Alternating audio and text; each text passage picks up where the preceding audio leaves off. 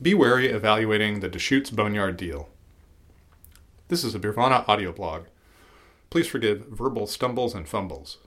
And when you're done listening, consider a pint from Beervana's partners, Guinness Brewing of Dublin, Ireland and Baltimore, Maryland, pFriem Family Brewers of Hood River, Oregon, and Reuben's Brews of Seattle, Washington. Their support makes this site possible. Late yesterday morning, Oregonians were startled to learn that Deschutes Brewery had purchased hometown rival Boneyard. Neither company offered any details, and Deschutes' press release was so vague joint venture, craft to craft partnership, we weren't even sure what happened. Ezra Johnson Greenough and local TV station KTVZ did some nice reporting and sussed out some key details. They sharpen a very murky picture, but there is still so much we don't know and can't know. Buying breweries is risky, and the record is mixed at best. That's as true of companies like Olympia and Falstaff as it is Portland Brewing and Ballast Point. Whatever, whenever a sale happens, our minds turn to subjects like production, recipes, and brand positioning, and we begin to imagine scenarios like what if Deschutes starts distributing Boneyard in Southern California?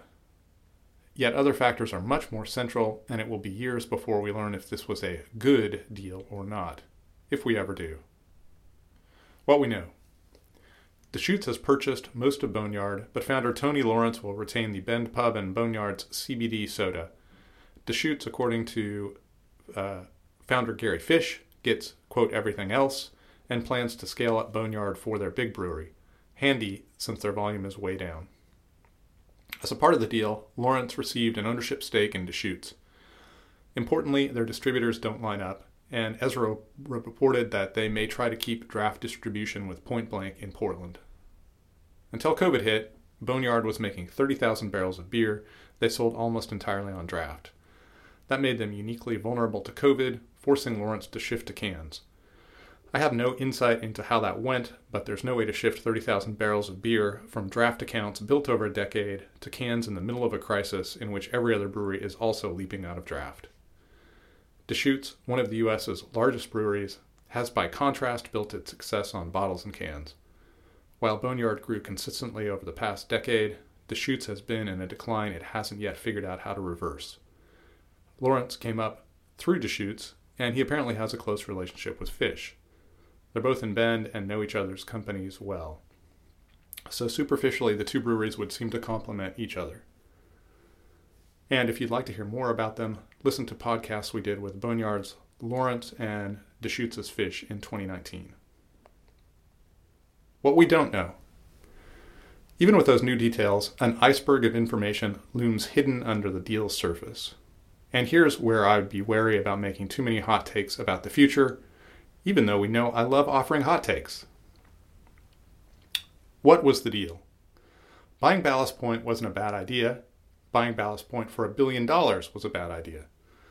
We would relate to the acquisition differently knowing Deschutes paid a million, ten million, or a hundred million.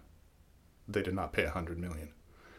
The detail about Lawrence's equity stake in Deschutes might hint at a very low purchase price. That would mean little risk to Deschutes, but it could just as easily suggest little commitment to the Boneyard brand. If by good deal we mean low risk to Deschutes, that might be different than if we mean good prospects for the Boneyard brand. Finally, we don't know the financial situations of either brewery. Did Deschutes have cash on hand to make this purchase and perhaps buy out distributors? Did they take on debt? And how much Boneyard debt did they accept? What are the short term integration tactics? By all accounts, this was a shotgun or COVID marriage, and listening to folks at the breweries talk, I believe them when they say they haven't figured it out yet. Will they aggressively push cans of Boneyard out into the West Coast? Will they move more slowly, looking to introduce the brand into other markets in a stealthier mode? Will they look beyond the West Coast? What kind of sales and marketing support are they planning? What's the long term strategy? This is where things get especially fuzzy. Now that the brands are part of a single company, how will Deschutes position them relative to one another? Will they approach them in a coordinated fashion, perhaps making Boneyard an IPA brand or let Boneyard chart its own course, chart its own course, aka the Moortgat, Moortgat Collective of Firestone Walker, Boulevard, and Ommegang.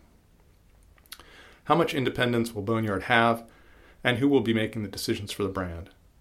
How will the union affect the company culture? Deschutes hasn't done a great job of managing its own brand. How will it change now that Boneyard's a part of the mix? It's rare, but we've seen cases like Craft Brew Alliance where the balance of power among brands shifted as markets changed. Deschutes is better with tactics than long term strategy, and they'll need to improve on that score to make this relationship work.